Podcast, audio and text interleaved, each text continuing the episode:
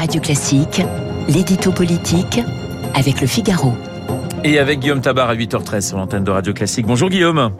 Bonjour Renaud. Emmanuel Macron aurait proposé Matignon à Valérie Rabault, la présidente du groupe socialiste à l'Assemblée. Elle aurait refusé, mais quel crédit faut-il accorder à cette hypothèse?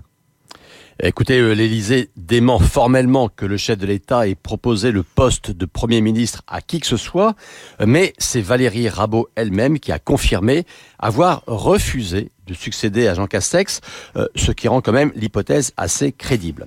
Euh, cela dit, ce n'est pas le premier nom, ni sans doute le dernier, euh, cité pour Matignon, jusqu'à ce que le secrétaire général de l'Élysée annonce officiellement l'identité du titulaire.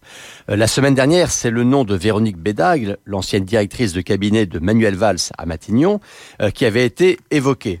Bon, si les deux hypothèses sont vraies, ça voudrait dire deux refus au président. Euh, il ne serait quand même pas mauvais que quelqu'un finisse par lui dire oui. Alors vous avez cité le nom de deux femmes, de femmes peu connues finalement du grand public. Est-ce le profil que recherche Emmanuel Macron? Alors Emmanuel Macron avait dit dans sa campagne hein, qu'il préférerait nommer une femme. Euh, si c'est le cas, hein, ce sera la deuxième fois en plus de 60 ans après Édith Cresson. Euh, peu connu, là encore, si c'est le cas, ça voudrait dire que le chef de l'État veut un Premier ministre qui fasse tourner la machine gouvernementale et pas qui attire la lumière pour lui-même ou qui soit un baron politique. On serait finalement dans la continuité d'un profil à la Jean Castex. Ensuite, et toujours si l'on s'en tient à ces deux noms, on voit qu'il y a quand même deux options très différentes. Euh, un profil comme Véronique Bédag, c'est le choix d'une techno, d'une haut fonctionnaire, d'une haut commis de l'État.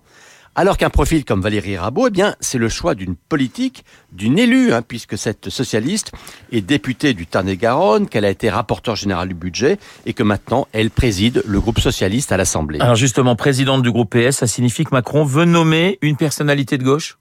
Alors ça signifie en tout cas qu'il a un choix politique à faire. Euh, sous son premier quinquennat, Emmanuel Macron a choisi deux premiers ministres venus de la droite, ce qui lui a permis d'ailleurs de réduire l'espace électoral de la droite en question. Euh, là, dans cette étrange campagne, eh bien, on a vu le sortant euh, d'abord partir à droite avant le premier tour, hein, la retraite à 65 ans, les contreparties au RSA, puis carrément à gauche avant le second tour, l'écologie, la diversité, la réforme des retraites déjà atténuée, pour récupérer les voix qui s'étaient portées sur Jean-Luc Mélenchon. Alors là, pour Matignon, eh son choix politique sera aussi un pari euh, au moment où l'on voit la gauche se reconstituer. Car soit il nomme un Premier ministre de gauche, justement, dans l'idée d'attirer à lui tous ceux qui ne voudraient pas de cette dérive radicale derrière Mélenchon.